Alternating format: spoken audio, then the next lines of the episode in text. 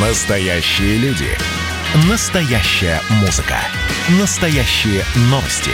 Радио «Комсомольская правда». Радио про настоящее. 97,2 FM. эм.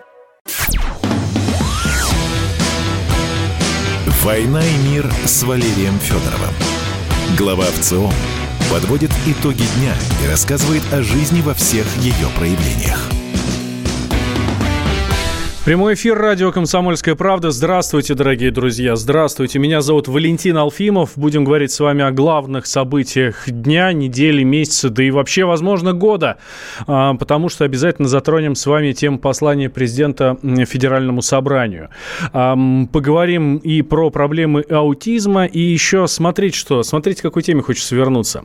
А, вы же помните, что с 15 апреля, то есть вот буквально на эм, вот неделю назад, да, был была закрыта Турция для перелетов. Ну, во-первых, это большая проблема для туристической отрасли и для всех туристов, э, для всех россиян, которые собирались туда отправиться на майские праздники. Теперь надо что-то придумывать, как-то возвращать деньги. Кто-то даже застрял там, но вроде как обещают всех, э, э, даже оставшихся до сих пор там людей вроде как обещают вывести. Вот. Но а, также Турция – это был большой пересадочный хаб. Не обязательно было выходить в этой самой Турции, и, но из Стамбула можно было отправиться в совершенно любую точку мира. Но все, теперь такой, такой возможности нет. Теперь придется искать какие-то другие маршруты. Как через Белоруссию летать или еще как-то, или там в ту же Турцию без, через Белоруссию. Это м- достаточно такая серьезная проблема. Так вот, есть мнение, что Стамбул и Турцию нам может заменить Белград и Сербия. Так или нет? Давайте вот как раз об этом сейчас и поговорим. У нас в гостях Олег Бондаренко, директор фонда прогрессивной политики. Олег Владимирович, здравствуйте. Здравствуйте. Вы а, также еще и большой специалист по Балканам. Да, Олег Владимирович, поэтому... Да, вас... я главный редактор портала balkanist.ru. Вот. А, Олег Владимирович, ну давайте для начала а, в целом, да, что у нас вообще с Сербией? Перелеты туда открыты. Ну, а готовы ли нас там видеть? Ну, вот меня, вас, ну, вас понятно. Ну, э, вы уверен, знаете, готовы, Сербия, да? Сербия это вообще самая дружелюбная страна в мире по отношению к России. Нигде русских за при этом за просто так э, не любят. Даже так, дружелюбнее Белоруссии, да? Ну, конечно, послушайте, Белоруссия это, это такой, как говорится, ближний, э, ближний двор, ближний брат, но в Беларуси, белорусы довольно спокойные, если вы бывали в Беларуси, вы видели, это довольно спокойные, рассудительные люди, они такие крепкие хозяева, как бы э, кто-нибудь мог бы сказать, куркули, в хорошем смысле этого слова. А, вот. Но это, они такие довольно бережливые ребята и не располагающие каким-то большим, знаете ли, а, эмоциям. При том, что, конечно, они относятся к русским, и мы к ним очень дружелюбно. Да и вообще кто-то считает, что мы один народ. Вот. Но сербы это что-то другое совершенно. Сербы это народ, который живет почти в центре Европы, который а, на протяжении своей истории последних как минимум двух веков исторически связан с Россией, видит в России и нашем народе а, исключительно друга и, и в некоторых случаях зачастую последнюю надежду. Вот, потому что уж там, где располагается географически Сербия, они э, э, много с кем имели очень негативный опыт взаимоотношений и э, в, в этих и войнах, и просто своих э, отношениях с другими странами часто э, надеялись только на э, поддержку Москвы. И мы им эту поддержку оказывали, в общем, там, начиная с Первой мировой войны и раньше, еще в борьбе с, турк, с турецким, с османским владычеством оказывали.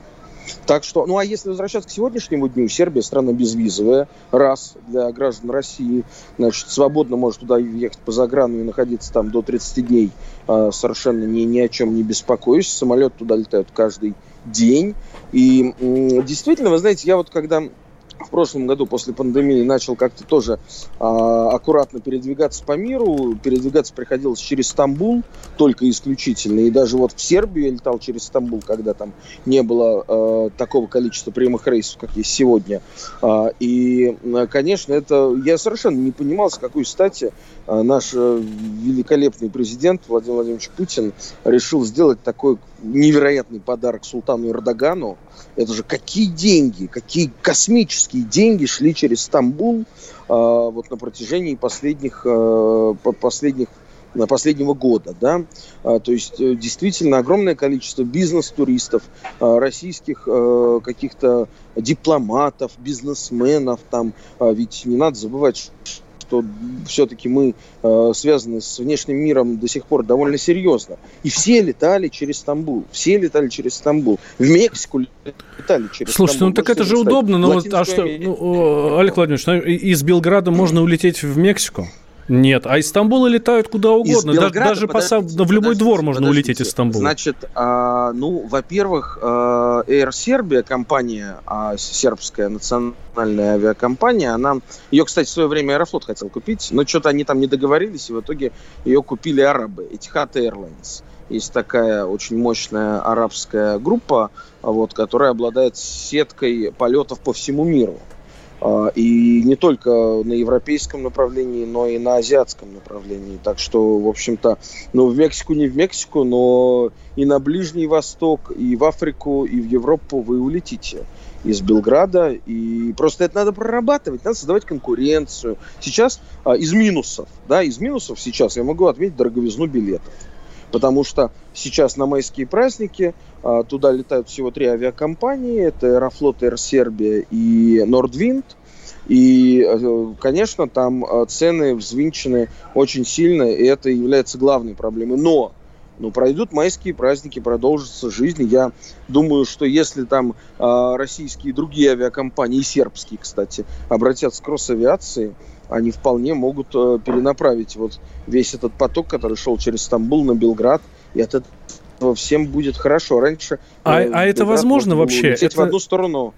Да, возможно, конечно. Послушай, тебе билет стоил там до, до 100 евро, и совершенно можно было передвигаться совершенно свободно. А, хорошо. Что, ладно, э, если там э, тот же Белград может стать пересадочным хабом. А да, самое допустим, главное, да. самое главное, да, то, что э, совершенно было непонятно, с какой стати вот мы просто взяли и Турции подарили э, сотни миллионов э, долларов в виде открытия границ э, и транзитных денег э, за билеты, и, значит, туристических наших возможностей. Турция, она что, нам союзник? Нет. Ну, это вы с, политич... что... с геополитической точки зрения Конечно, смотрите. А если с внутриполитической точки зрения посмотреть, а, куда россияне, в первую очередь, куда думают россияне поехать отдыхать? Естественно, первое, Турция. Дальше уже можно ну, думать. Ну, вы знаете, вот, может быть, это для коллега, нас было сделано? У нас раньше был Египет в такой ипостаси, да, правда же? Вот, потом Турция. Много было разных направлений. А вот, так что это все модерируется. Это все модерируется, и можно это создавать. И вообще, говоря, сама Сербия по себе это прекрасное место для отдыха. Да, там нет моря, но есть море в соседней Вот вы, вы кстати, сняли с языка улететь. у меня следующий вопрос. А сможет ли Сербия или Черногория, та же соседняя, да, зам... ну, Балканы в целом, да, заменить нам э, Турцию? Всесоюзную Знаете, здравницу. Я, я вот э, где-то почти уже два года назад, когда у нас случился очередной кризис в отношениях с Грузией, помните, когда там они там чуть не, не, не линчевать собирались нашего депутата за то, что он выступил в их парламенте. Но а после этого у нас с Грузией прекратилось авиасообщение целиком полностью. Так вот, я после этого выступил э, э, автором концепции э, Сербии и Республика Сербская вместо Грузии. А зачем ехали наши туристы в Грузию? За вкусной кухней, э, красивыми горными пейзажами, вкусными атмосферной компании, такой душевной. А, но, к сожалению, так сложилось, я сам очень люблю Грузию, я там бывал, мне ее тоже не хватает. Но так сложилось, что а, политические обстоятельства стали давлеть, и а, в Грузии, значит, какие-то провокаторы, авантюристы уже в таком не единичном количестве стали, в общем... Так, Олег Владимирович, вы с нами?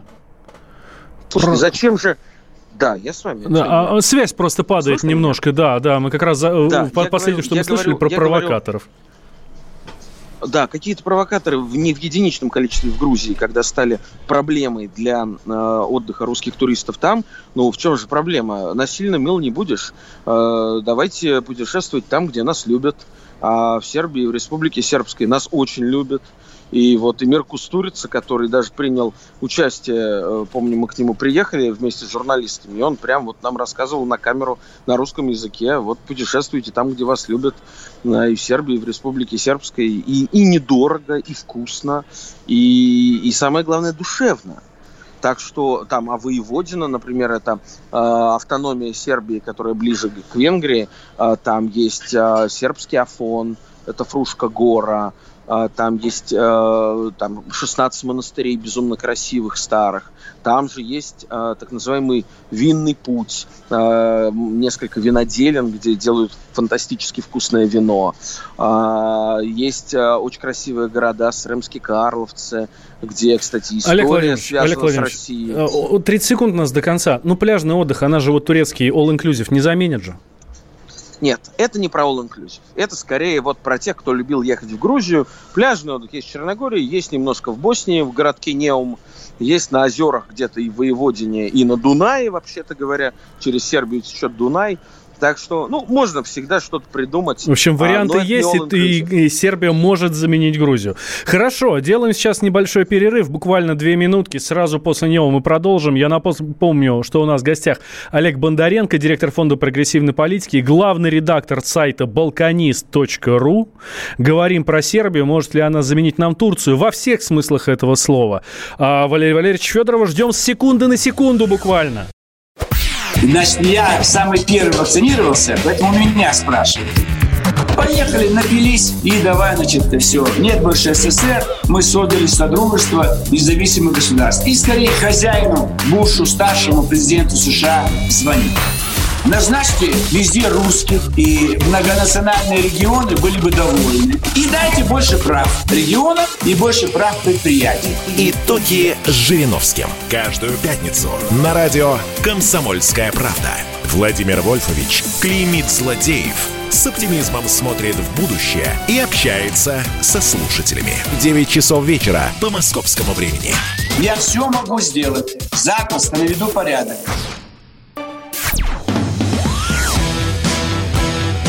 «Война и мир» с Валерием Федоровым. Глава ВЦО подводит итоги дня и рассказывает о жизни во всех ее проявлениях. Да, мы возвращаемся в прямой эфир радио «Комсомольская правда». Я Валентин Алфимов. Эм, у нас в гостях Олег Бондаренко, директор фонда прогрессивной политики, главный редактор сайта balkanist.ru. Вот, и я уверен, что сейчас в перерыве Олег Владимирович думал, ну как же, а где же Валерий Валерьевич Федоров? А вот он, присоединяется к нам, постоянный ведущий нашей замечательной четверговой программы «Война и мир». Здравствуйте, Валерий Валерьевич. Добрый вечер, рад всех слышать. А можно сразу с вопроса Олегу? Начать. Вот про туризм поговорили, про э, то, что есть хорошая возможность отдохнуть у наших соотечественников э, и в Сербии, и в, Чер- в Черногории, и, дай бог, в других э, балканских странах, и что может Белград стать, ну, если не заменой, то хотя бы отчасти заменой Стамбулу как э, транспортному хабу, что тоже очень важно. А давайте про политику еще поговорим. У нас не случайно передача «Война и мир» называется. Вот в последнее время такие немирные очень веют грозы и бури над нами. Вот. А как с этой точки зрения у нас отношения с э, Сербией? А правильно ли э, точка зрения, что это чуть ли не единственный бастион остался нормальных э, рабочих дружеских отношений в Восточной Европе у нас? Олег, что скажете?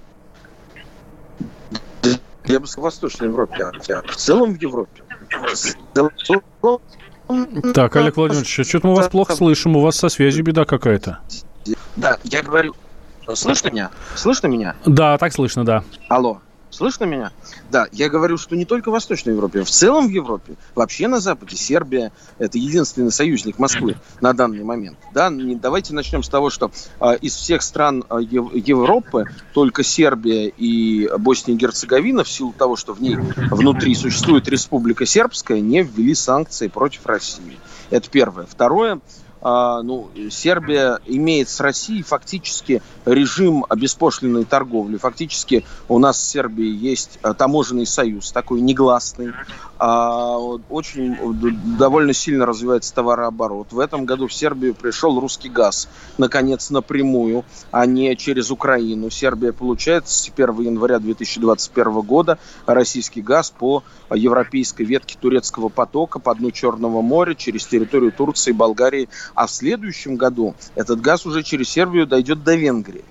А, каждый третий вагон, который ездит по сербской железной дороге, это вагон РЖД. РЖД там э, вкладывает за счет государственного кредита России почти миллиард евро там 800 с копейками миллионов евро в а, модернизацию сербских железных дорог. А, да нет, пожалуй, ни одной крупной российской компании, которая бы не была в Белграде представлена. Там есть все от страховщиков и, и Сбербанка. А, кстати, Сбербанк очень активно работает и в Сербии, и в Боснии, вот так же приблизительно, как в России. Его можно встретить на каждом углу. Заканчивая Росатомом, который туда вошел вот буквально два года назад. А, ну и, конечно же, надо отметить, что Сербия и конкретно президент Александр Вучич а, сегодня могут выступить а, в качестве такого моста для нормализации отношений с Европой. А, Вучич а, встречался с Путиным, ну, наверное, столько же, сколько Лукашенко встречался с Путиным. И, как вы знаете, на 9 мая, на все праздники он прилетал в Москву. А, а сегодня, когда мы слышим, как у нас практически уже в отношениях с Западом начинаются прям почти такие горячие проблемы, вы знаете, мне кажется, что мы находимся на пороге необходимости проведения новой а, Хельсинской конференции, как когда-то в 1975 году. А, Или, может быть, Белград. Это... И вот, и, собственно, эта конференция, на мой взгляд, вполне могла бы пройти в Белграде. Потому что вот после телефонного звонка Байдена Путину Владимир Владимирович позвонил, как мы знаем, президенту Финляндии. Да, мы не знаем, о чем они говорили, но э, факт звонка был.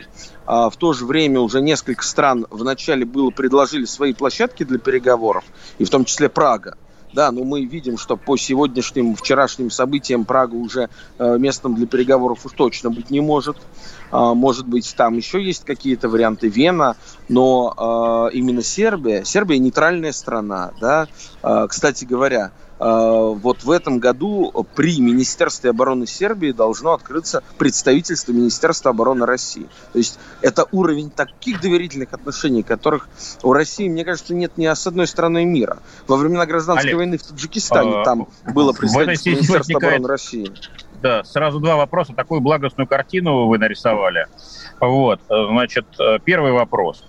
А насколько все это устойчиво? Потому что, напомню, э, несколько недель назад был большой скандал в Словакии. Страна, конечно, в НАТО, в Евросоюзе, но и отношения с нами достаточно хорошие были. И вот на почве спутника пришлось, э, значит, даже премьеру уйти в отставку, значит, э, и, в общем, никакого спутника нету теперь в Словакии. Вот. Или по по Чехии. В общем-то, и премьер, и президент люди очень вменяемые, и несмотря на все санкции, отношения между Прагой и Москвой выглядели очень устойчивыми, э, значит, ну там за отдельными небольшими исключениями. Все поменялось буквально за неделю. А может ли э, такой риск реализоваться в отношениях с Сербией?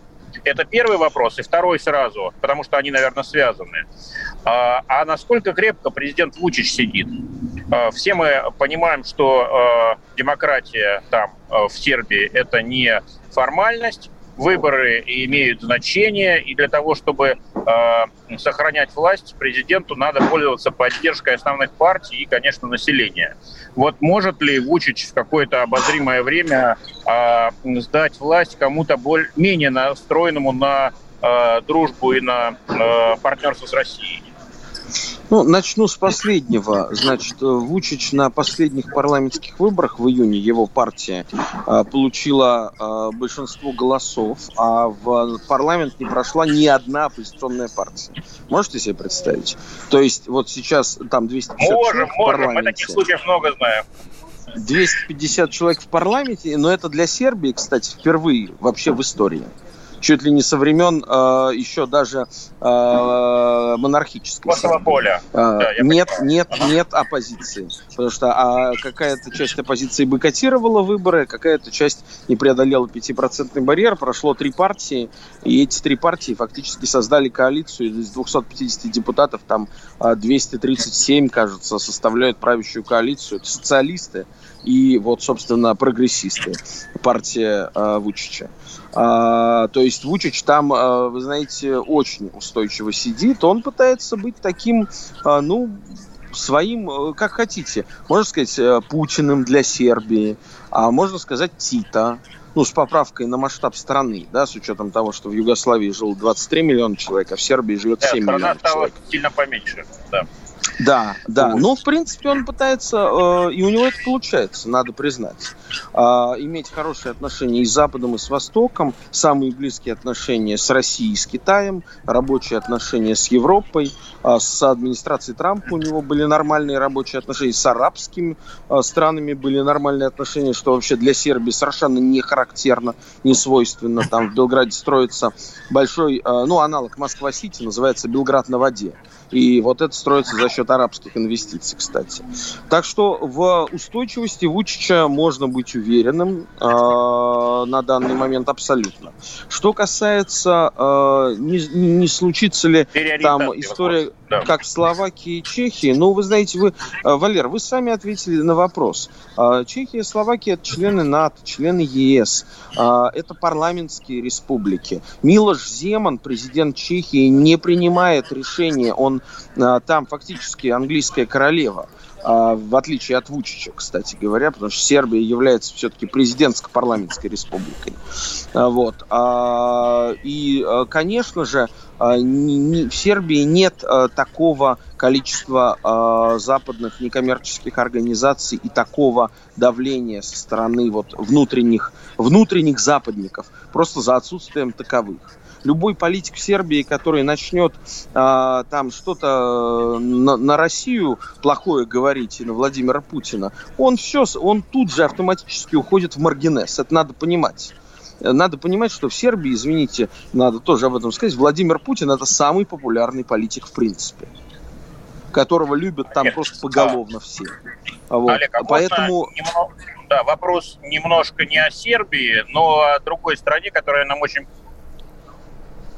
близка, вот, и тоже одна из любимых у россиян, в том числе в туризме, э, про Черногорию. Там некоторое время назад э, сменилась власть, да, правительство многолетнее социалистов, так называемых, ушло, и им на смену пришла оппозиция. Было много ожиданий, что э, после этого курс станет более взвешенным, неоднозначно пронатовским и таким антироссийским, как Джуканович э, до этого много лет вел. Вот. Э, ну, уже довольно много времени прошло с этих выборов, правительство работает. Что-то изменилось, нет? У нас минута до конца, Олег Владимирович. Валер, к сожалению, пока ничего не изменилось. Черногория – это член НАТО. И... Я думаю, не в последнюю очередь с этим связано то, что в общем... А новый премьер-министр Здравко Кривакевич это пока такая вот а, фигура непонятная непонятно. Они не, не изменили курс. На самом деле они остаются на том же прозападном курсе, на котором они и были. Но, но я думаю, что еще все впереди, это все поменяется. Спасибо, Олег, огромное. Олег Бондаренко, главный редактор портала balkanist.ru и директор фонда прогрессивной политики был с нами на связи. Делаем небольшой перерыв. После новостей продолжим. Никуда, друзья, не переключайтесь. Я Валентин Алфимов, рядом со мной Валерий Федоров, глава Всероссийского центра изучения общественного мнения. «Война и мир» с Валерием Федоровым.